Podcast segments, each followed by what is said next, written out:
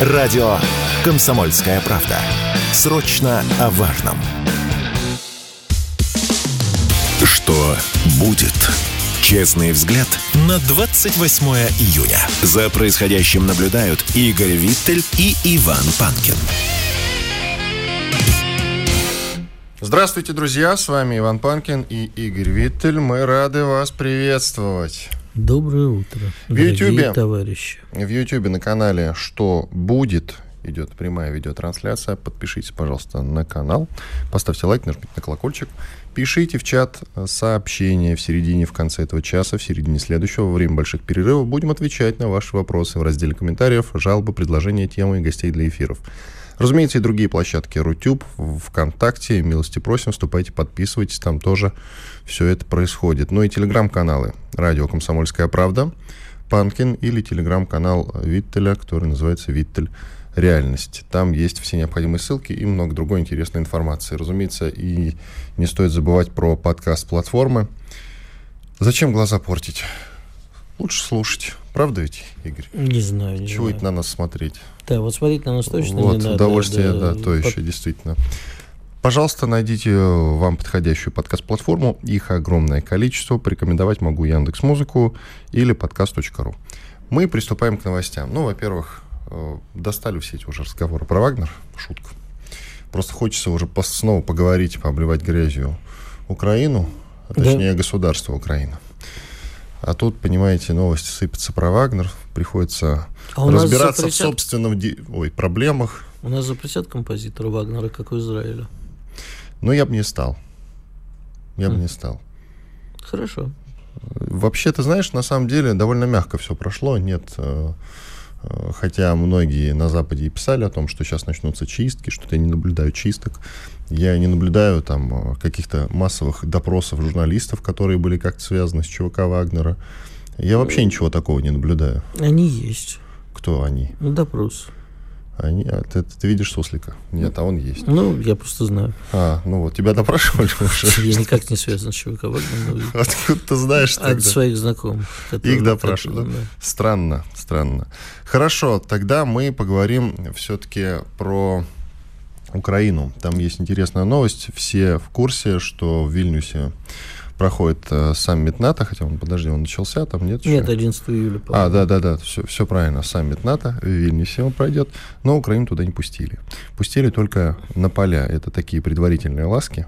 То есть вы как-то, вы как бы можете приехать, да, но никакого слова сказать там не сможете официального. Ну, не совсем так. Там будет саммит э, отдельный НАТО-Украина, действительно, на полях саммита НАТО.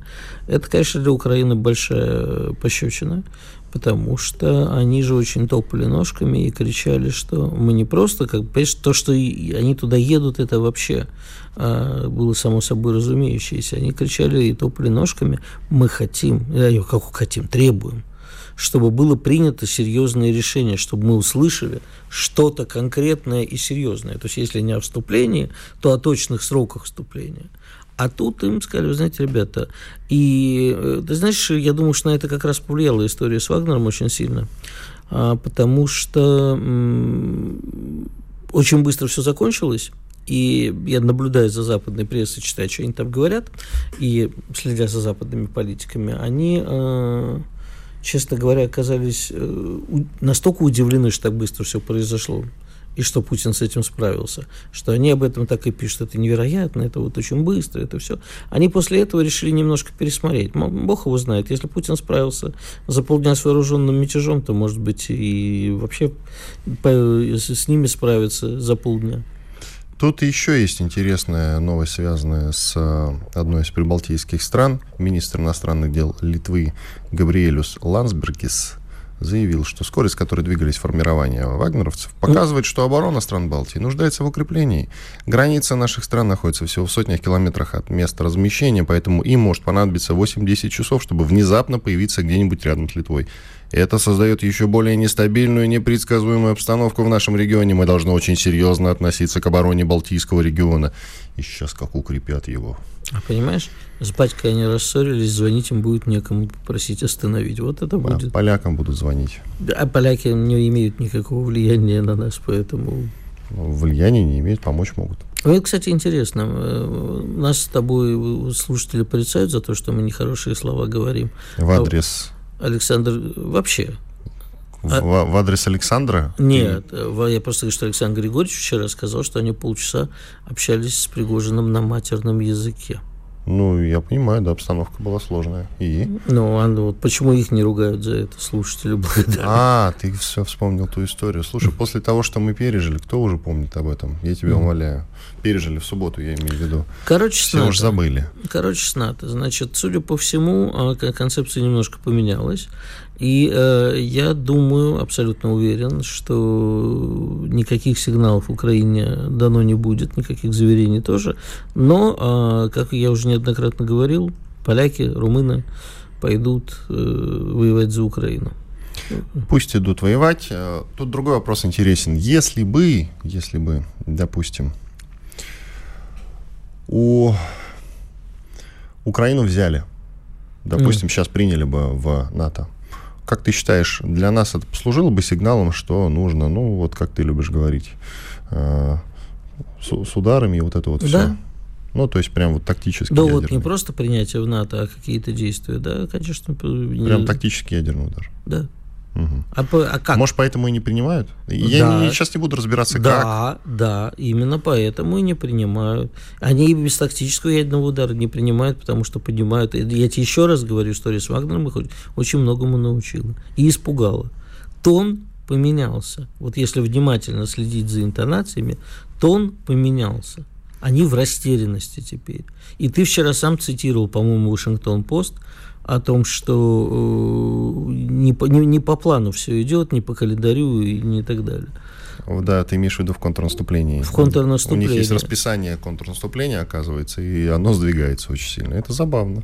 Это забавно. Ну, сами планировали, сами сдвигают. Есть, значит, позитивные моменты вот в этой истории с Вагнером Конечно. для нас. Они, для, история с э, Вагнером для нас имеет позитивные и негативные моменты. Я думаю, что позитивных больше.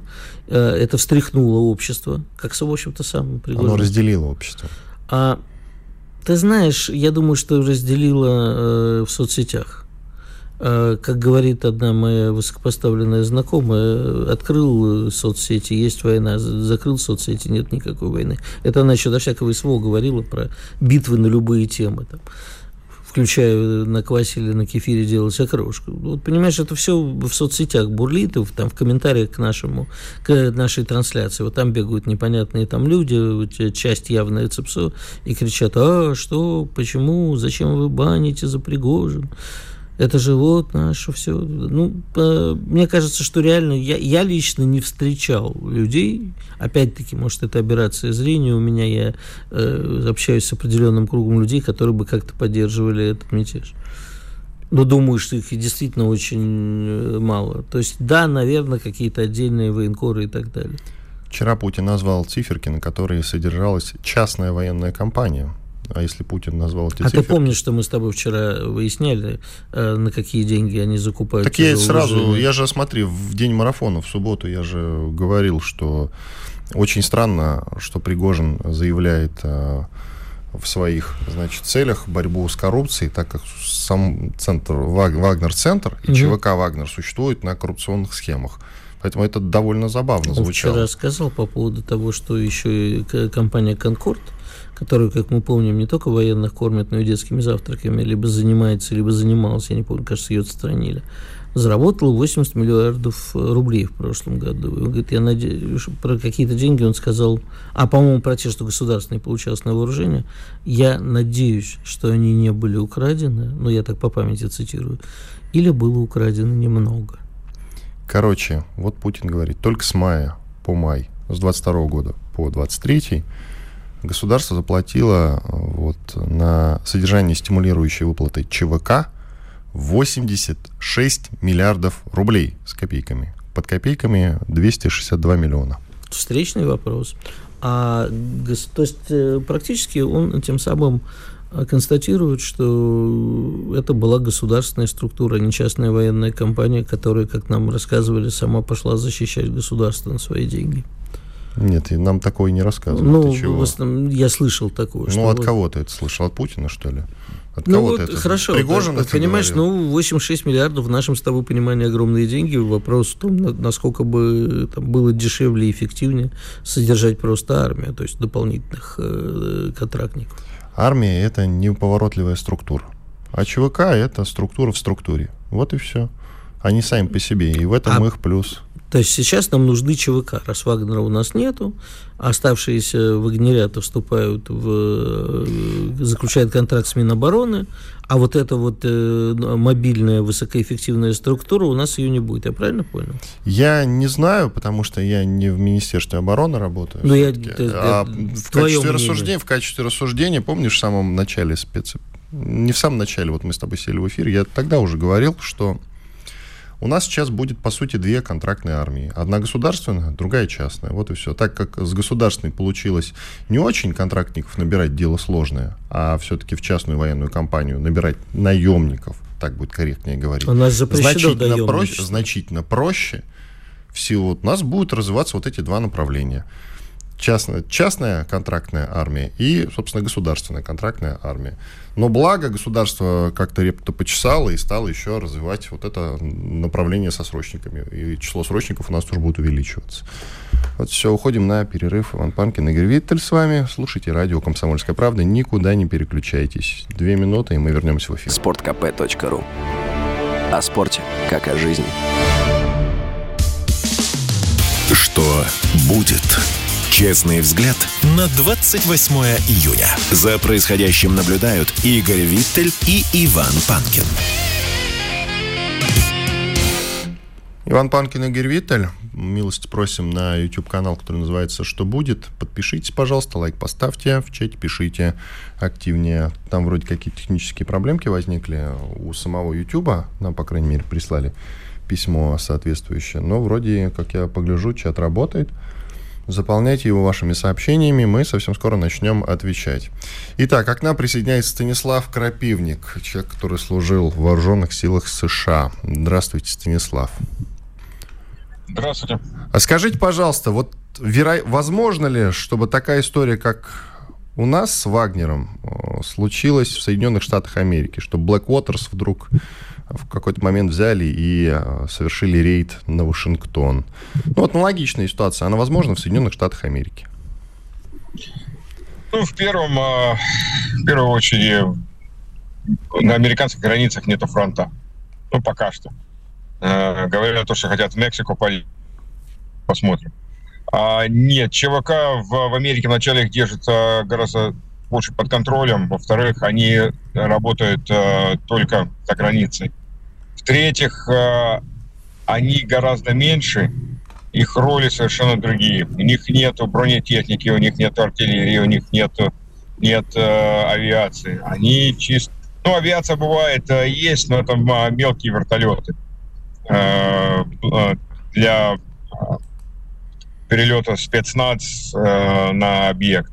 Главная их задача в Америке, ну, американских ЧВК, это проводить инструктаж, э, охранять объекты, э, телоохранники. Скажите, пожалуйста, Станислав, а, а вы можете нам, у нас очень многие просили, примерно описать, как идет финансирование частных военных компаний в Соединенных Штатах? И у нас у всех Ну, Blackwater, почти. конечно, на слуху, а э, сколько их на самом деле, примерная численность?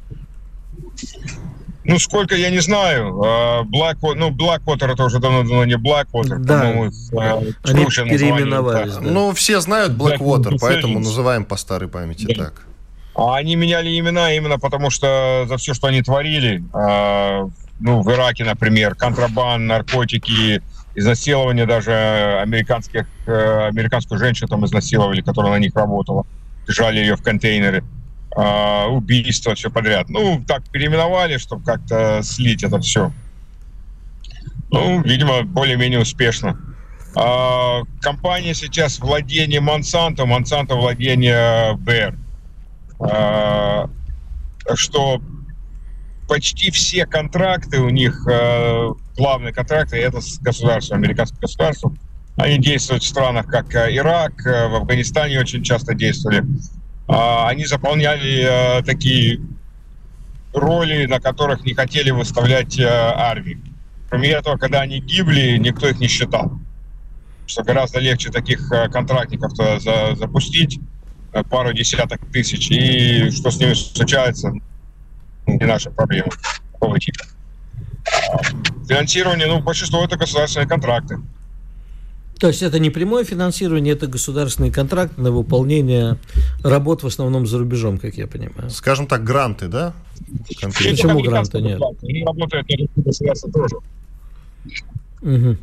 А скажите, пожалуйста, у нас э, нет же примеров, вот я, по крайней мере, не припомню, как э, всякие дикие гуси работали бы э, на стороне своей страны в э, специальных операциях.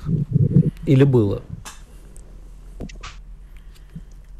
Ну, со стороны американцев э, они действуют во всех э, главных американских операциях. Угу. Их сюда завозят.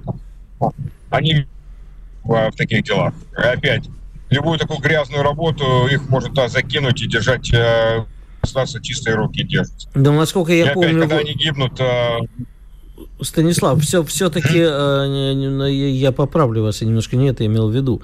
Если посмотреть там на функции того же Blackwater и остальных э, в Ираке, то в основном же это не война, это охрана, это э, всякие мел, мелкая, рабо, мелкая работа, черная, которую не доверишь э, официальной армии. А вот именно как боевые действия, по-моему, такого не было.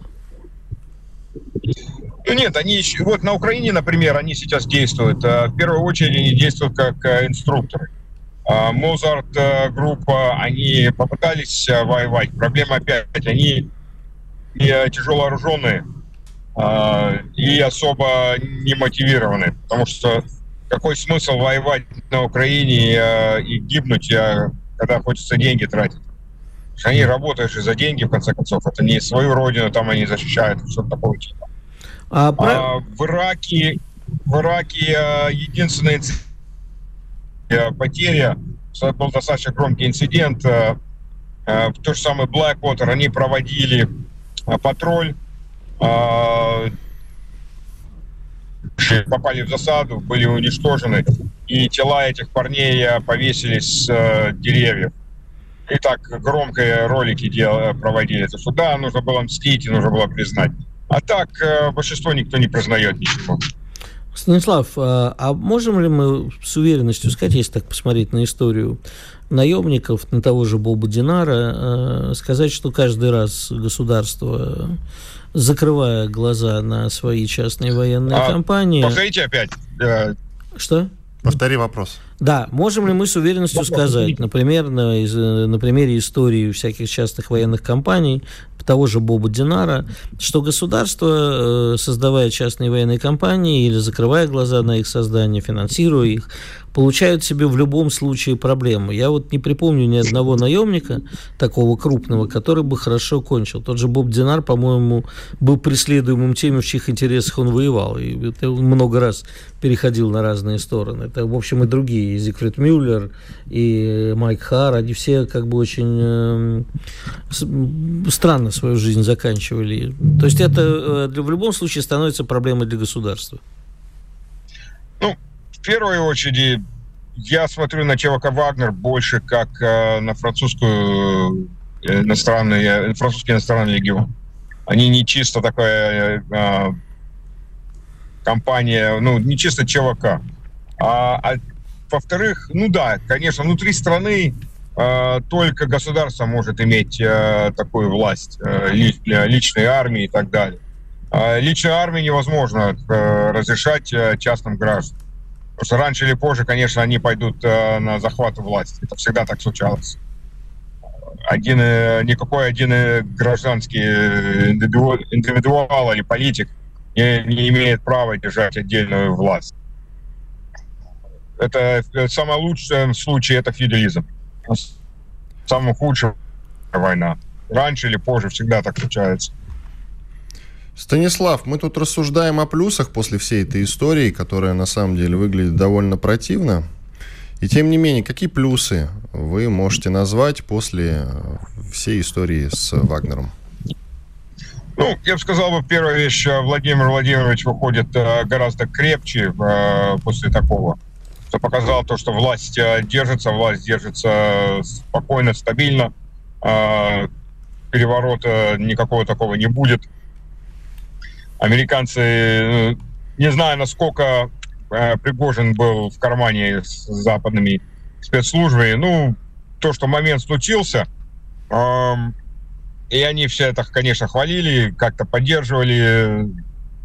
Ну, для них это большое разочарование, а, б, показало еще дополнительно то, что украинские войска не способны э, резко реагировать, у них просто силы на это больше нет.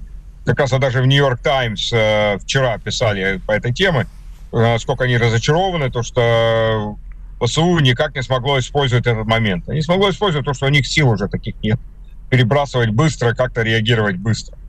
Потому что, ну, была у них открытая возможность на Артемовском фронте, когда часть э, вооруженных сил э, окружали вагнерских э, групп, которые еще там были.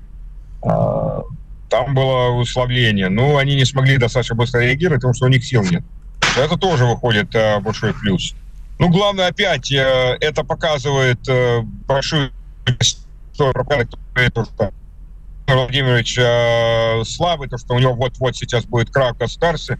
Ну, показывает это все в том свете, который оно реально. То, что это все ложь, пропаганда. Судьба ЧВК «Вагнер». Ваше мнение? Что-что? Судьба ЧВК «Вагнер», ваше мнение? Ну, большинство парней там подписывают контракты. Э, как я понимаю, больше половины не участвовали. Я думаю, они будут в рядах э, вооруженных сил.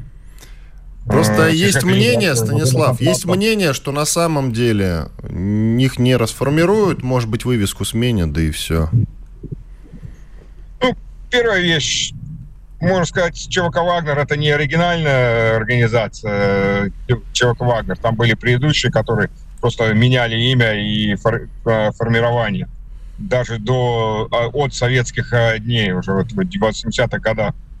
А за границей они выполняют очень важную роль. Те прямую вооруженные силы России не могут вступать, как в Африке, например, они очень эффективно там работают. Они работают э, на реальное освобождение этих стран от французской э, власти. Верьте, не верьте, но все эти бывшие колонии Франции до сих пор платят э, ежегодно дань Франции, чтобы Франция на них не напала обратно. А французы бесконечно там финансируют разные группировки, чтобы любое государство национальное, которое формировалось, долго не прожило. 10 а секунд. Они... Спасибо, Станислав. Что... Спасибо, спасибо. Радио «Комсомольская правда». Никаких фейков, только проверенная информация. Что будет? Честный взгляд на 28 июня. За происходящим наблюдают Игорь Виттель и Иван Панкин.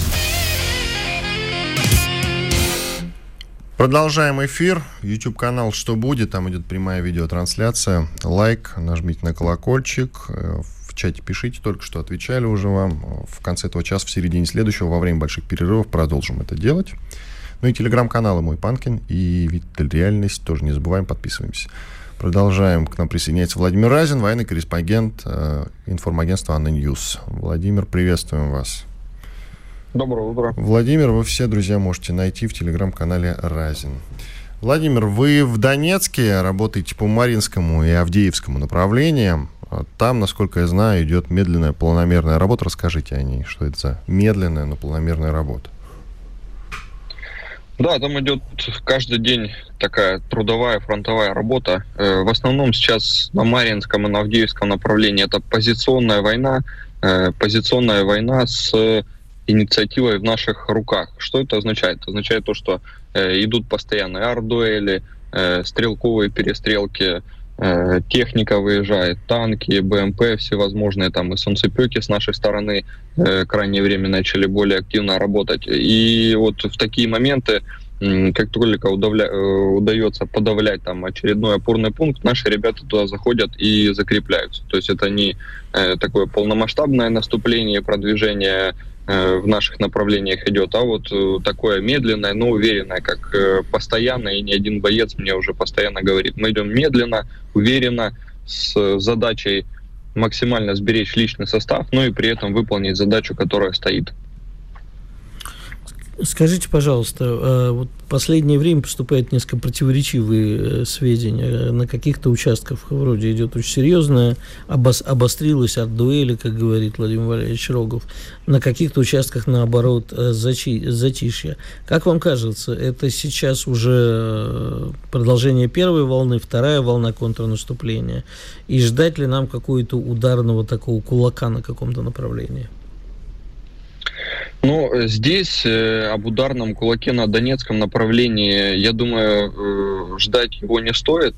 Они скапливаются в Авдеевке, скапливаются в окрестностях Маринки. Уже ну, порядка двух-трех недель так точно приходит информация и по Авдеевке, и по Красногоровке, и э, дальше окраинам Маринки. Но я думаю, здесь э, как такового там контрудара, еще одного какого-нибудь кулака, как было на Запорожье, э, ждать не стоит. Э, участились здесь э, арт-дуэли, э, чуть больше стала работать артиллерия с украинской стороны, ну вот начиная с момента, как на Запорожье они начали движение, сейчас, ну, в принципе, такая интенсивность с их стороны спадает. Скорее всего, это связано, во-первых, с тем, что мы ведем достаточно ну, э, эффективную контрбатарейную работу с одной стороны. С другой стороны, это опять же э, со стороны противника не бесконечный запас и боеприпасов, и вооружения, которым он пользуется. А пользуется он в основном э, западным вооружением. Владимир, с пятницы на субботу и в последующие дни вы наверняка делились с военнослужащими той информацией, которая поступала, я имею в виду прорыв Вагнера мятеж Вагнера. Как они реагировали? Да, мы обсуждали, вот находясь на фронте там и в районах Маринки и Авдеевки эти моменты, но э, я так скажу, то есть э, они больше переживали за то, чтобы их тылы, скажем так, э, не были обезглавлены, да, и не обескровлены. То есть они понимали, что здесь они стоят до последней капли крови, выполняя свои задачи и готовы идти вперед, освобождать землю, и вот они больше всего переживали не там э, за какие-нибудь, скажем так, политические верхушки или что-то в этом роде, а просто за то, чтобы русские солдаты, русские бойцы в тылу не начали э, друг друга бить, скажем так, да. Вот.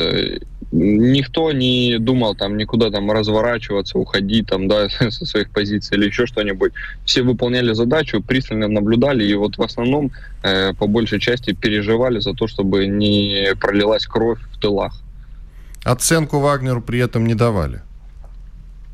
Э, я не могу сказать, что кто-то кому-то там давал оценки, потому что, ну, от того, что э, бы ребята дали на переднем крае какую-то оценку, неважно какой стороне, в принципе, в их жизни ничего бы не поменялось. А вот если бы началась э, литься кровь, э, опять же, повторюсь, в тылу, э, у них бы дела пошли бы немного хуже. Хорошо. Скажите, пожалуйста, в перспективе на какое направление собираетесь отправиться? Ну вот вы же там не бесконечно будете сидеть на Маринском и Авдеевском. В таких далеких перспектив вам сказать еще не могу, но пока э, остаюсь здесь, на Донецком направлении. Это Маринка, это Авдеевка, это Горловка. Э, здесь как бы как бы не звучало, да, что позиционная война, вроде бы ничего интересного, но э, здесь живые люди, здесь наши солдаты, с которыми э, тоже нужно и очень хочется работать. Вот, если удастся возможность попасть на какое-то другое направление, то с радостью там окажусь. С Авдеевкой вот мне задают вопрос в чате, среди прочего, когда уже э, возьмем Авдеевку? Вот. Ну, сложный вопрос, да, прям вот когда. Э, потому что... Но тем не менее, у меня вот вопросов 5 в чате появилось. Если ну, можете что-то сказать, пожалуйста. Смотрите, вот по характеру боевых действий и насыщения и с нашей стороны, и со стороны противника линия фронта. Вот за вчерашний день, вчера работали с танкистами под Авдеевками. Вот один экипаж за несколько часов э, несения своего боевого дежурства уничтожил э, блиндаж, в котором находилось там от 10 до 15 человек противника, и уничтожил, и уничтожил танк. Это всего лишь один экипаж. Э, а их там, ну, десятки, да? этих боевых экипажей только танкистов, плюс артиллерия, плюс пехота, э, плюс всевозможные еще э, э, рода войск, скажем так, да, и вот это банально говорит о насыщенности и со стороны противника, и со стороны нашей. Вот если сейчас все выстроятся, да, и пойдут на эту Авдеевку, да, ее возьмут быстро, ее там день, два, три, ее возьмут, но чего это будет стоить, и нужна ли такая цена? Бои идут очень плотные. Э, вне зависимости от того, что может быть день без продвижения, может быть э, день продвижения там 50-100 метров, может быть 300 метров, но после продвижения там в те же 50 метров идут э, один, два, три наката со стороны противника в попытках отбить эту позицию. То есть там они людей не жалеют совершенно. И в Маринке, и в Авдеевке э, неоднократно не то чтобы там за крайний месяц, за, ну, крайний, наверное, полгода, если не больше, постоянно в плен попадают бойцы, которые э, еще вчера там ходили по э, городам Украины, да, их просто собрали вот так без всякой подготовки три дня они в Маринке или под Авдеевкой. Все, первый бой они в плену, если удалось выжить. Скажите, а, ты давай, давай, давай. Угу. А, недавно мы тут вот с Иваном спорили, потому что непонятно, то ли вброс был про тотальную мобилизацию на Украине, якобы Оболонский райвоенкомат Киева объявлял, хотя я-то утверждаю, Вроде что подтвердили. это невозможно. Да, а, видна ли массовая мобилизация, то есть прибывают ли сейчас на фронт а, свежемобилизованные украинские необученные солдаты? Они прибывают, я же говорю, то есть э, каждый день э, такие бойцы попадают в плен, которые попали в свой первый бой, а еще неделю назад они ходили там по городам Украины, вот их вывели, сказали, все, там, держи позицию, там, 3-5 человек. То есть как держать, чем держать, то есть они автомат там первый, второй раз в жизни в руках видят. Но вот за счет вот э, э такого, э, как бы культурнее выразиться, мясорубки за счет такой, им удается вот опять же ту же Маринку до сих пор сдерживать и подступы к Авдеевке. Я часто слышу, что бойцы устали сидеть в окопах и хотят идти в наступление, ждут команды идти в наступление. Что скажете, можете подтвердить или опровергнуть? Э, действительно это так в том плане, что ребята э, не готовы, они не готовы бежать вперед на пролом, да, и там э, ловить пули и осколки, скажем так, да, но они готовы выполнять задачи и хотят, чтобы эти задачи были направлены на освобождение земли все-таки, а не на стояние там на одних позициях. И вот, ну, опять же, вот э, Авдеевку или Маринку берем. Берется э, один дом, Э, или одна какая-нибудь позиция укреп там под Авдеевкой. И для людей, которые брали эту позицию, участвовали в этом штурме, для них как раз-таки вот этот настрой, что они идут вперед, он подтверждается, и у них боевой дух растет, и э, их боевые товарищи, которые приходят к ним на смену, чтобы дать э, штурмовикам отдохнуть. То есть это все идет. Это все не в массовом плане, поэтому, ну, скорее всего, да, есть э, у некоторых бойцов настроение, которые там сидят скажем так, на второй линии ждут, э, когда пойдут в атаку. Но, опять же, на сегодняшний день, в сегодняшней войне вот так вот э, такими марш-бросками ходить, это, ну, как по мне, это чревато. А чего не хватает для этого, как считаете? Мощной артиллерийской поддержки или, может быть, чего-то другого? У нас минута. Ну, э, я не могу прям целостно, в общем, сказать, чего конкретно не хватает. Здесь комплекс мероприятий, да, скажем так.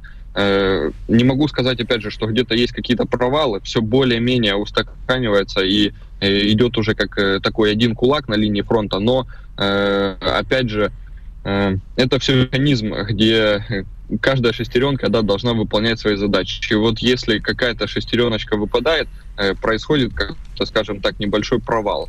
Э, хотелось бы, чтобы было больше артиллерии и больше дальнобойной артиллерии, чтобы доставать и три семерки без проблемы в три секунды, скажем так, да, вот э, я думаю, над этим работают, и вот крайнее время есть, скажем так, положительный результат в этой стороне. Спасибо. Владимир Разин, военный корреспондент информагентства ANNA News. Вы можете найти его в, телеграм, в Телеграме. Его канал называется Разин. Комсомольская правда. Радио, которое не оставит вас равнодушным. Что будет? Честный взгляд на 28 июня. За происходящим наблюдают Игорь Виттель и Иван Панкин. Мы продолжаем наш эфир. Иван Панкин и Игорь Виттель. Каким будет закон против дискриминации русских за рубежом? Опять задаются вопросом наши законодатели и хотят, наверное, как-то защитить русских, которые живут за рубежом. Нужна ли им защита? Вот вопрос на самом деле. Да и как мы сейчас в нынешней обстановке можем кого-то защитить э, за пределами нашей страны? У Игоря Виталия есть ответ на этот вопрос? Или у меня предположение? Есть, у меня есть вопрос о правоприменении. Да? То есть, э, действительно, объявлена очень хорошая цель. А, значит,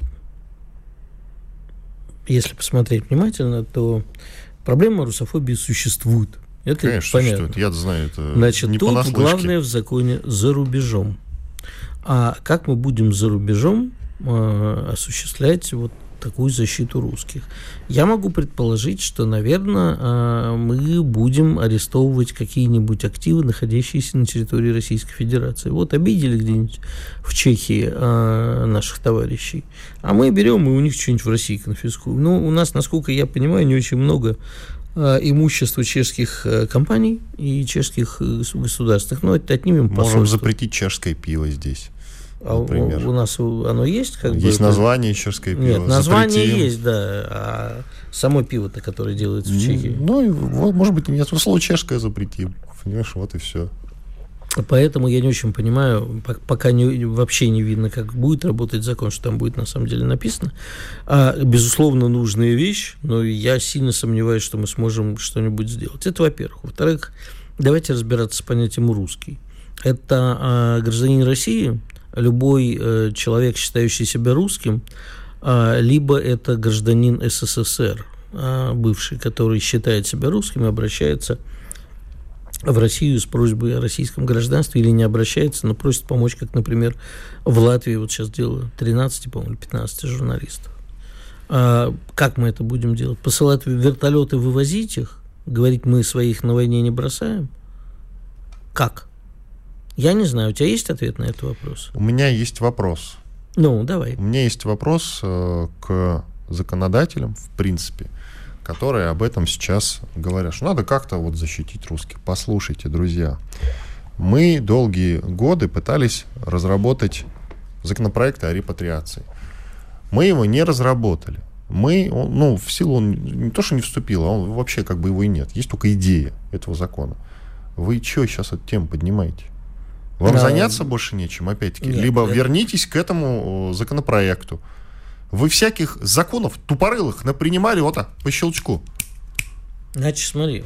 А, а, этот, а до этого руки не дошли. У меня есть решение этой проблемы, оно не очень, конечно, Решение или да. предложение? А, решение, как э, помочь нашим товарищам за рубежом. Давай. А, значит, в ускоренном... Э, во-первых, э, смотри, вне зависимости от наличия паспорта, говорим, ребят, вы хотите, чтобы мы защитили от русофобии? Русофобии, да. А, нас, вас за рубежом обижают? Обижают. А что вы там делаете? Давайте, возвращайтесь, мы вас спасем. Не можете вернуться, у вас нету паспорта, вы не гражданин России. Значит, для всех э, россиян, ну, русских, кого мы считаем русскими, мы ускоренно выдаем паспорт. Ну, только так, чтобы давать э, не вот этим э, беглецам с Украины, которые... Ну, фильтрация должна быть для граждан Украины очень сильная. И не для гастарбайтеров, а в целом вот люди как бы язык знают, считают себя русскими. Почему бы не выдать гражданство и не предложить им приехать? А вы, вы хотите получить паспорт и не приезжать, просто вам паспорта захотелось. Вот как очень многие вспомнили о своем праве э, на возвращение, получили быстро паспорт Израиля, живут с ним не в Израиле совсем. Ну, потому что с израильским паспортом путешествовать удобно, например. Ну, и в случае чего можно поехать. Так вы хотите так воспользоваться паспортом? Так большая фигова. А для тех, кто хочет, ну а что вы тогда сидите в Чехии, если вас там обижают? Слушай, ну российский или в Чехии, паспорт или в Польше. не дает таких преимуществ в текущей ситуации, ну, прямо скажем. Какой, для путешествий? Да. Ну, подожди. Мы Совсем сейчас, наоборот. Мы же сейчас не о путешествиях говорим, а о русофобии. Просто так никто российский паспорт не попросит.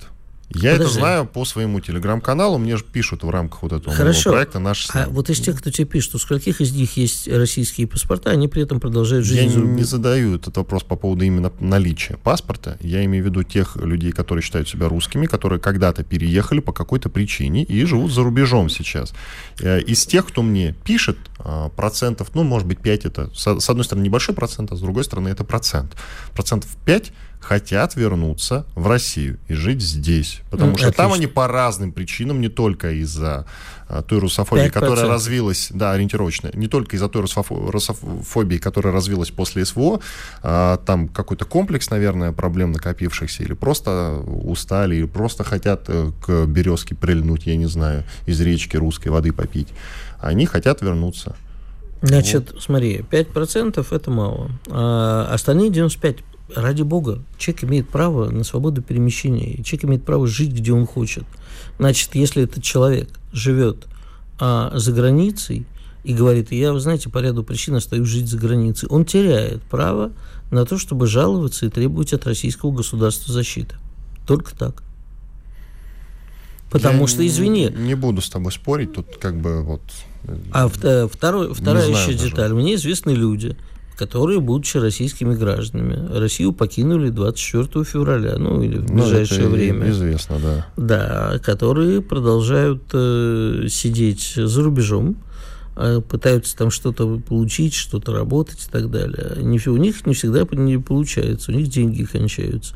Вот это вот на самом деле прекрасно. Есть там одно комьюнити в э, одной запрещенной сети. Там в основном пишут новые израильтяне. Вот читать их, это меня, знаешь, такое, как говорят американцы, guilty pleasure, стыдное удовольствие. Когда они пишут, что, вы знаете, а вот у нас кончились деньги, с которыми мы приехали из Москвы, а чего теперь делать? Как в Израиле найти работу, на что жить? А вы вообще о чем думали? И в результате как бы они скоро начнут возвращаться, потому что денежек нету. Запретить им? А запретить, конечно, нельзя, они граждане России, но вот что-то с этим надо делать, потому что они сидят Чего там. Чего ты с этим делаешь? Не знаю. Но э, репрессивные меры тут помогут разве?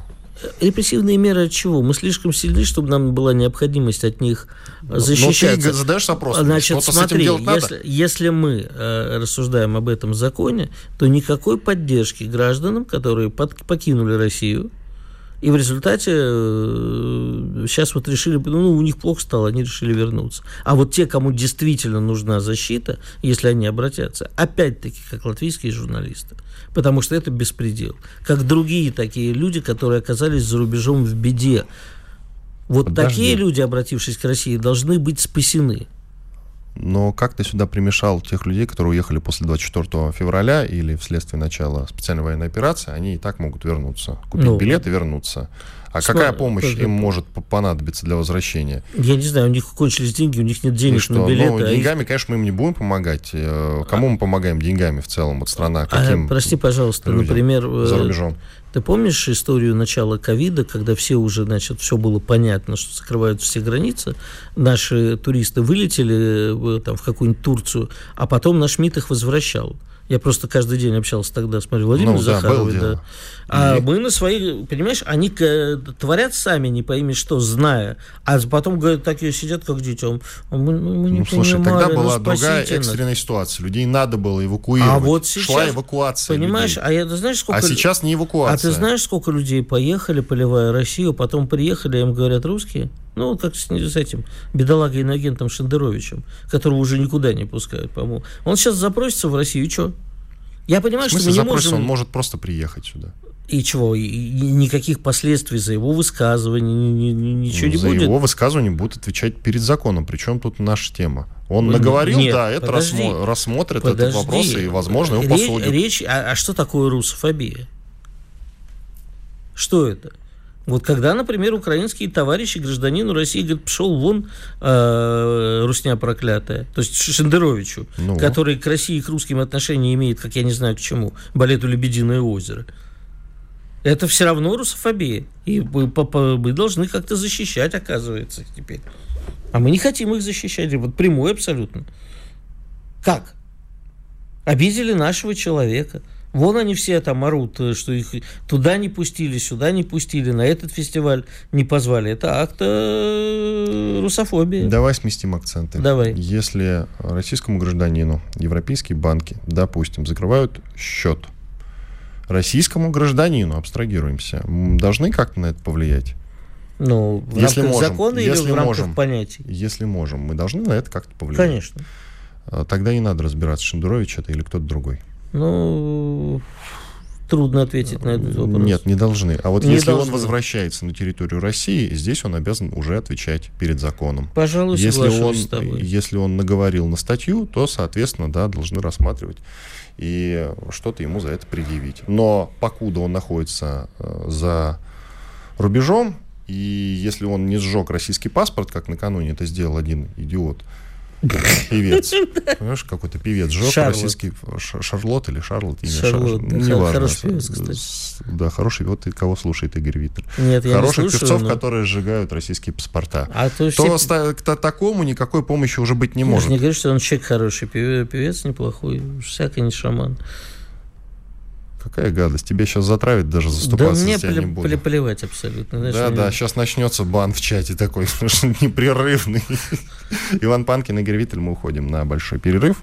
Как раз сейчас будем общаться с вами в чате Ютуба. Друзья, пожалуйста, подключайтесь к нашему разговору, будем общаться. Все, 4 минуты, где-то 4-5 минут, и в начале следующего часа мы снова вернемся. Радио «Комсомольская правда». Мы быстрее телеграм-каналов.